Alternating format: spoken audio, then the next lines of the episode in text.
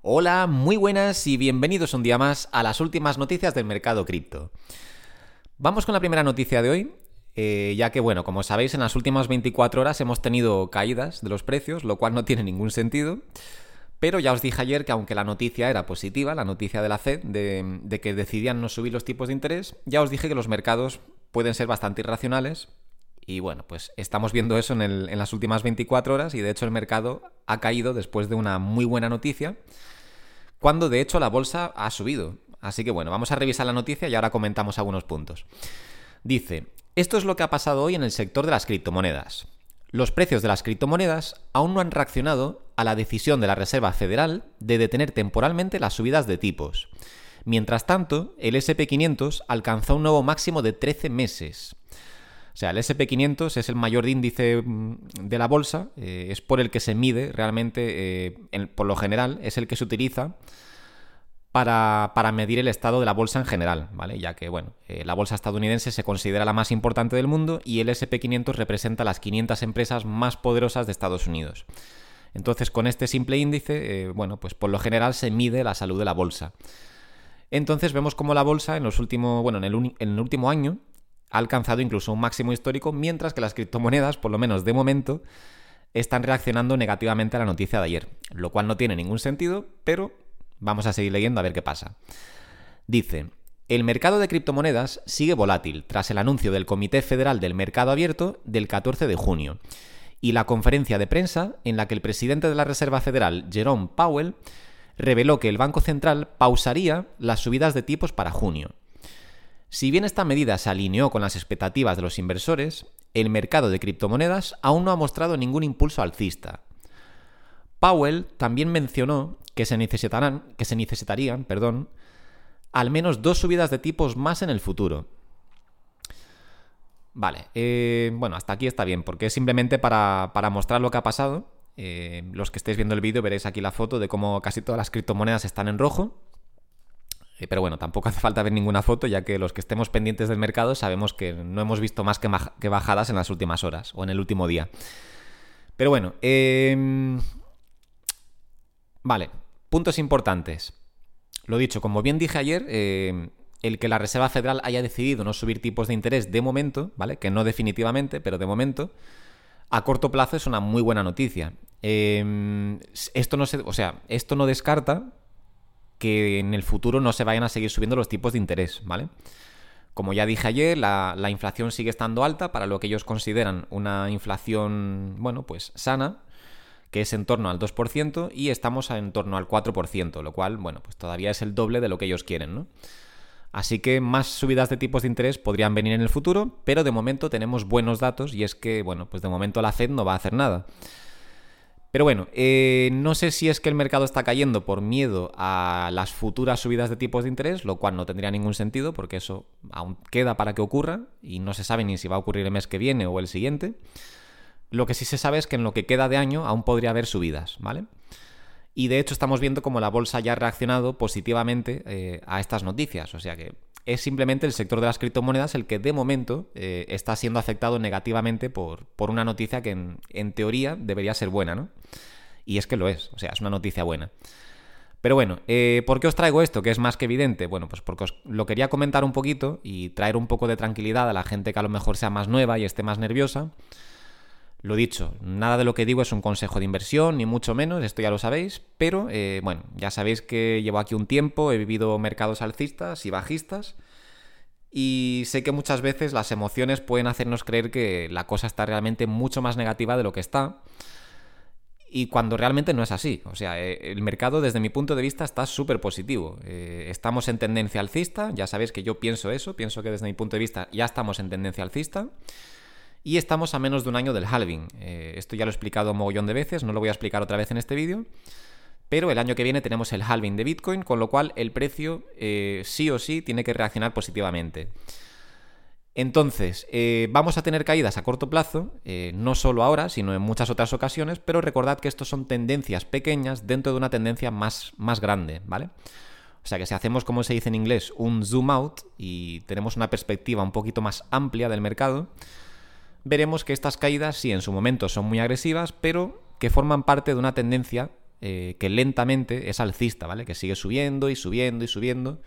Lo que pasa es que el mercado no puede subir, no puede subir eternamente, no puede, simplemente el gráfico no puede ser una línea ascendente sin parar.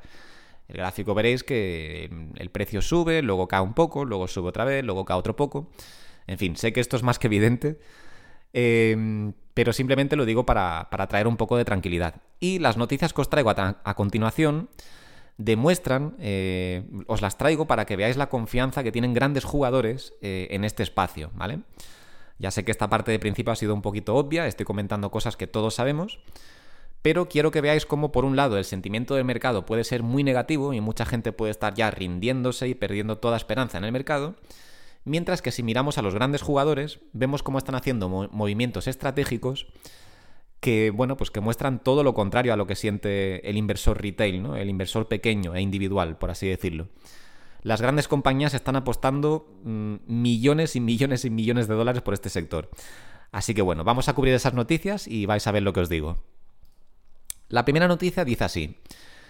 Telefónica invierte en la firma de criptomonedas Bit2Me tras una ronda de financiación de 14 millones de euros.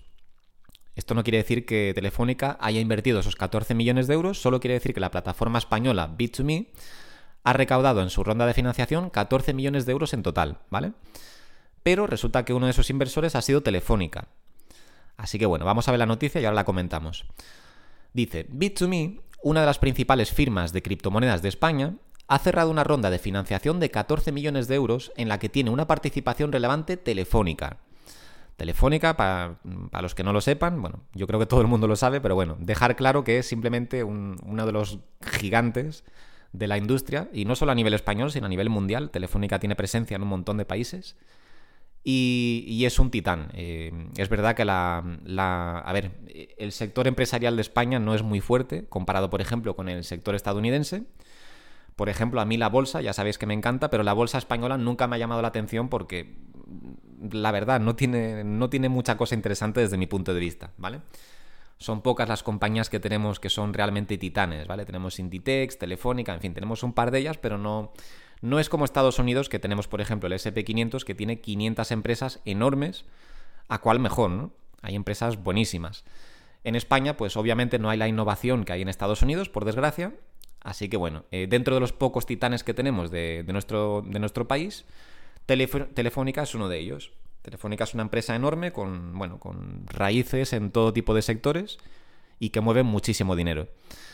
Entonces, bueno, eh, Dice, esta gran inversión, apuntan desde la firma de activos digitales, se destinará a consolidarse como principal exchange en España y acelerar su expansión por Latinoamérica. Vale, dice, Bit2Me, una de las firmas de criptomonedas más importantes de España, ha anunciado el cierre de una inversión de 14 millones de euros. En ella ha participado Telefónica Ventures, el vehículo de Telefónica para invertir en startups tecnológicas, que convierte en esta ronda la inversión anunciada a finales del año pasado. La empresa de activos digitales está participada por Inverready, que es, informan, el fondo de mayor retorno del mercado español, con mil millones de euros en activos bajo gestión. Y la ronda ha estado encabezada por Investcorp, líder en inversiones alternativas a nivel global con más de 50 mil millones de dólares en activos bajo gestión. O sea que ya, mm, ya lo veis. Eh, mientras que algunos inversores individuales, eh, no es mi caso, pero sé que hay mucha gente que está entrando en pánico con estas caídas y con todo el ruido, porque para mí es simplemente ruido de mercado, mientras que Gary Gensler y la SEC atacan a las criptomonedas y todo parece que va a ser el fin. Ya os digo, yo esto lo he vivido en otras ocasiones, en 2018 también parecía que era el fin, parecía que las criptomonedas habían muerto y de hecho las noticias eran todas así la burbuja de las criptomonedas eh, ha explotado, eh, vuelta a la realidad, eh, cosas así, ¿no? Que, auguraban que las criptomonedas se iban a cero y iban a desaparecer. Bueno, pues como veis, varios años después no solo no han desaparecido, sino que el sector ha seguido creciendo.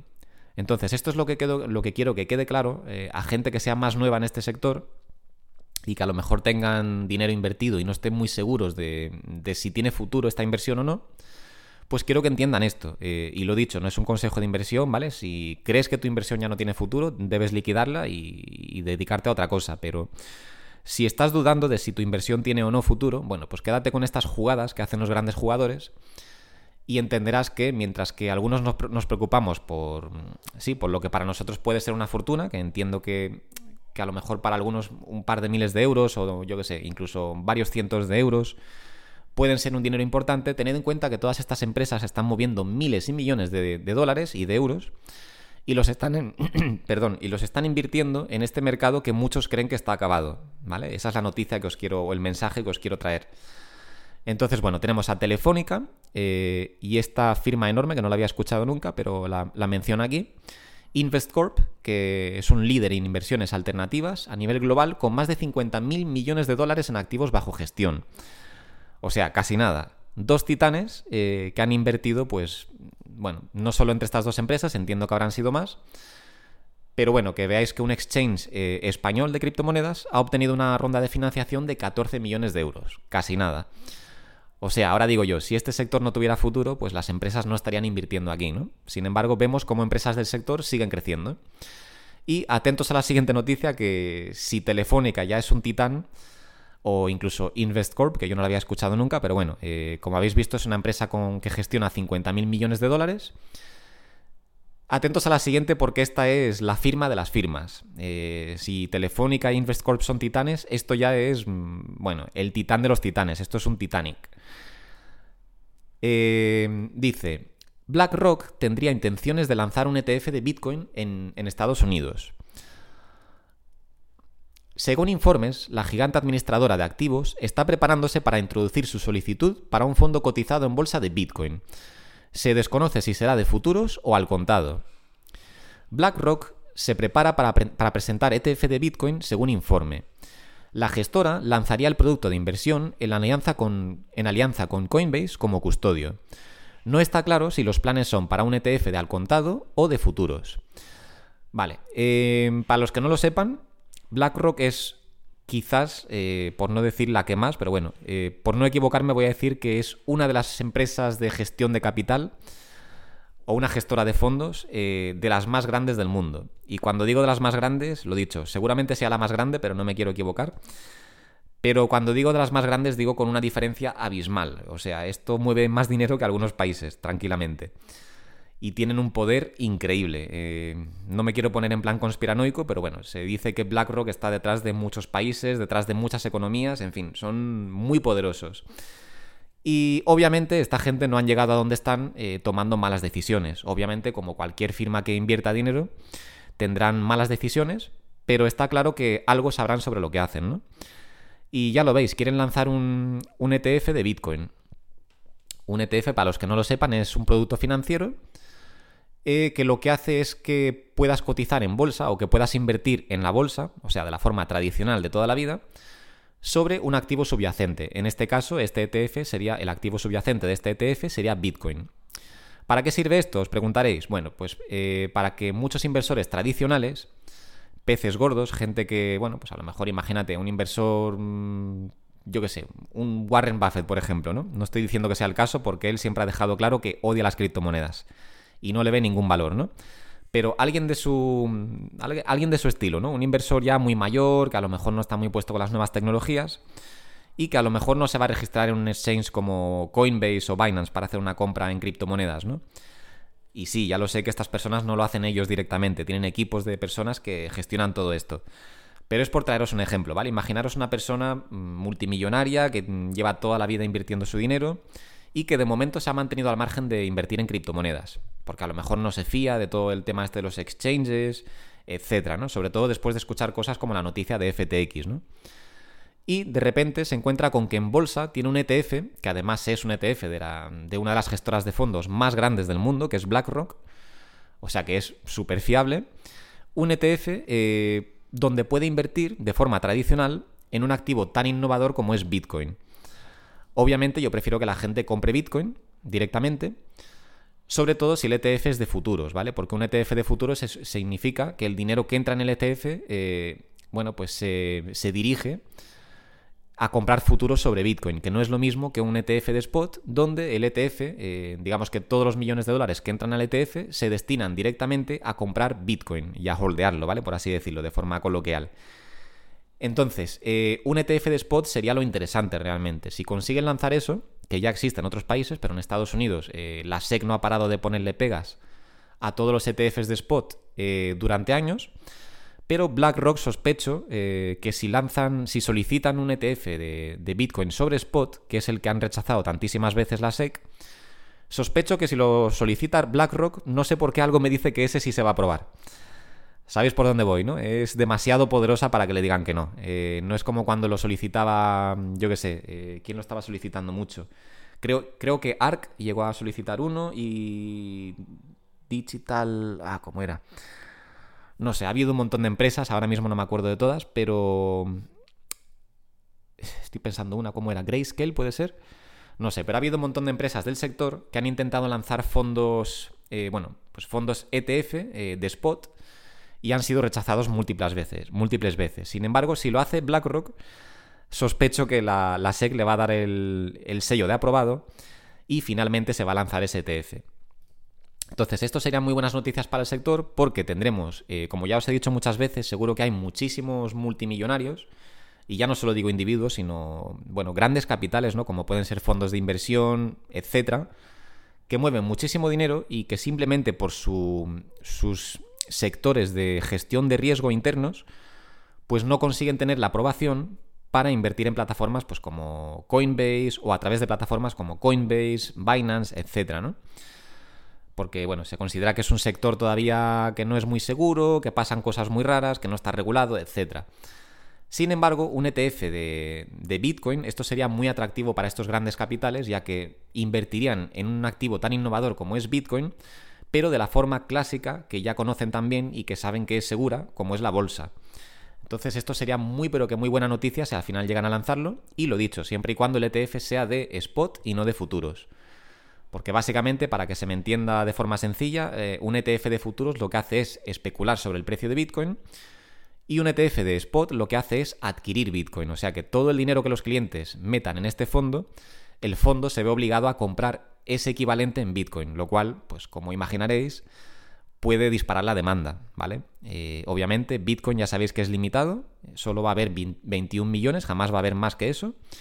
Y si tenemos un ETF tradicional, que además está, tiene el respaldo de una empresa tan grande como es BlackRock, inyectando miles de millones de dólares en Bitcoin, pues imaginaros lo que esto le puede hacer al precio, ¿no? Así que bueno, creo que ya ha quedado claro lo que quería comunicar con esto. Quizás me he enrollado un poquito más de, lo normal, lo siento, ya sabéis que me enrollo. Pero lo que quería era que quedara, que quedara claro eh, lo que están haciendo los grandes jugadores y que mientras que el mercado está en rojo y todo el mundo tiene pánico, eh, o por lo menos los inversores retail, lo que son los inversores individuales, mientras que muchos tienen pánico y se asustan e incluso abandonan el mercado, eh, como vemos los grandes titanes de la industria no hacen más que apostar por este sector al igual que tantos otros, ¿no? Al igual que tantos otros sectores. Pero como veis, este sector que tanto se dice que, no va a ninguna parte y que ya, bueno, ya tuvo su momento, que si no sé qué, que si ya se acabó. En fin, todas estas noticias que vemos que parece que, se va a acabar el mundo. Ya os digo yo que es ruido solamente. Esto solo afecta a, en un marco temporal pequeño. Y a la larga Bitcoin es Bitcoin y seguirá subiendo porque es limitado está matemáticamente limitado a 21 millones, jamás va a haber más que eso, y debido a su escasez programada, el precio, al precio no le queda otra que seguir subiendo. Es simple oferta de, ley y demanda. Así que bueno, creo que ha quedado claro, lo dicho. No os fijéis en lo que dicen, fijaros en lo que hacen, ¿vale? Es el, mensaje que quiero traeros con este vídeo. Mientras que hay muchísimo pánico en el mercado y mucha gente se asusta y sale, eh, tenemos grandes titanes que lo que hacen es inyectar más capital teniendo en cuenta que el mercado está en precios bastante bajos. Lo dicho, no todas las inversiones son comprar Bitcoin, sino que muchos aprovechan para lanzar vehículos de inversión, empresas, eh, invertir en empresas, como es el caso de Telefónica, etc. Así que bueno, eh, la noticia era esa, el mensaje que quería transmitiros es ese, que mientras que algunos inversores retail no se fían, eh, los grandes sí se fían, y mucho, y están apostando con todo.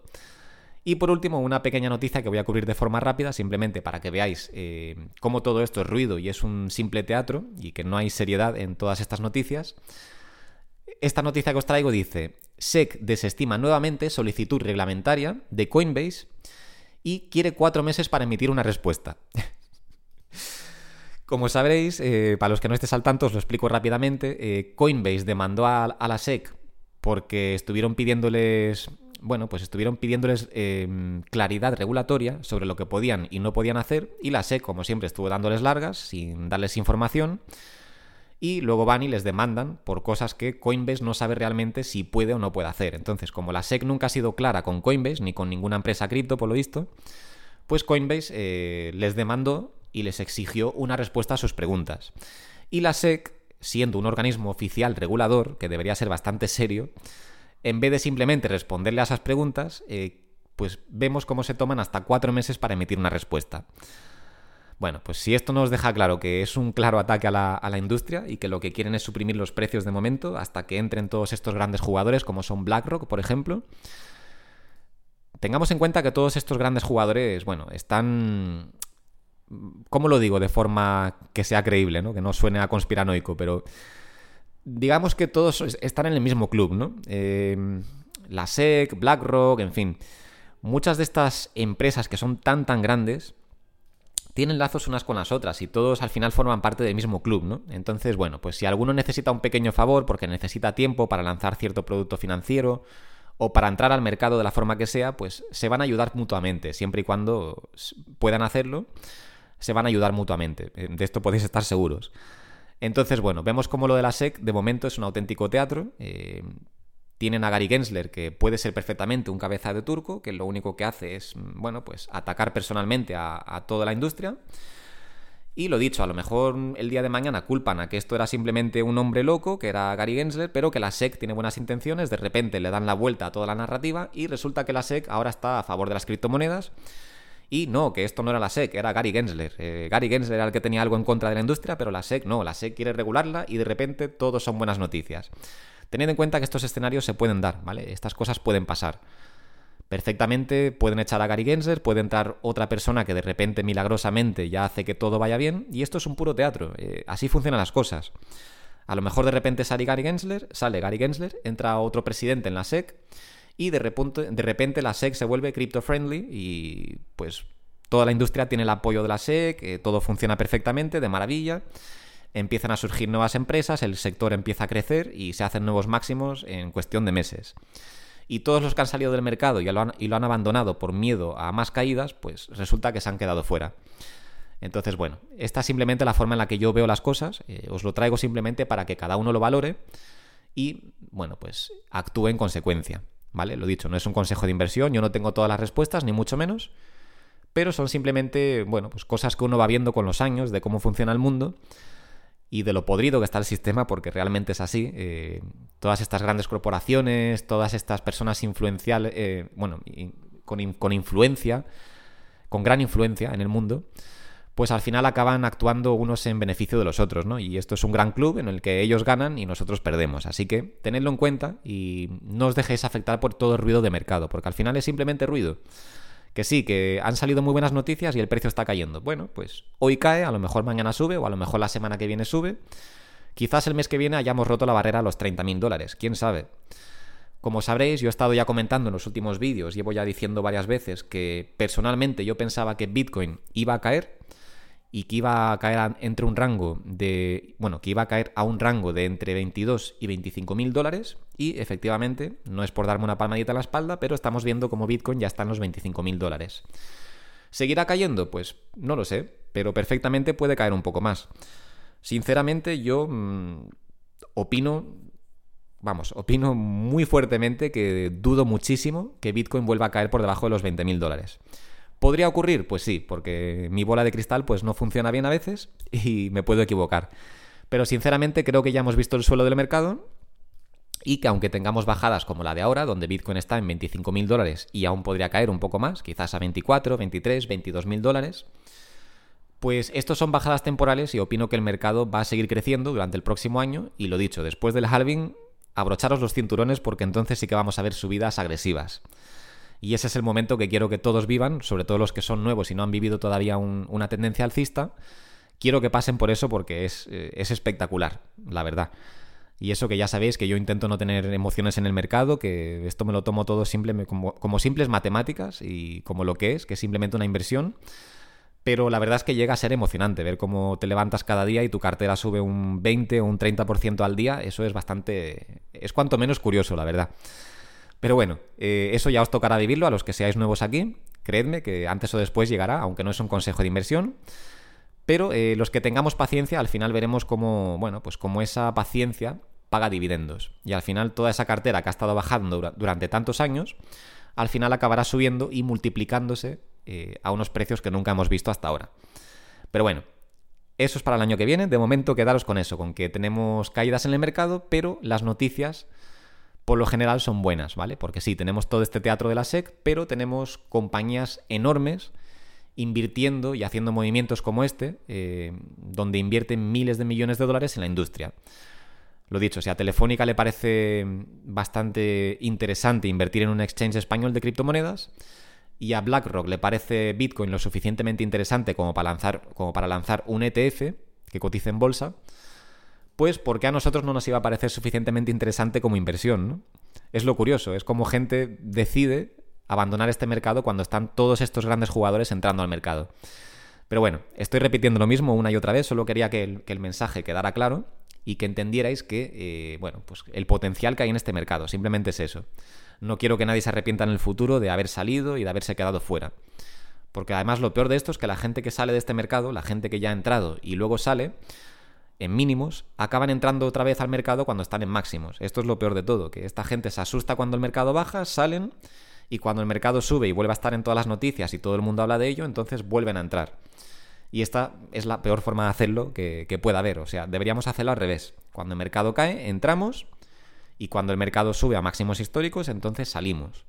Pero bueno, os dejo eso simplemente, que es mi experiencia y para que espero que os aporte algo de valor y ya está.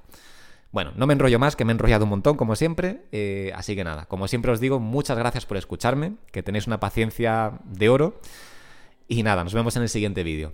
Un saludo.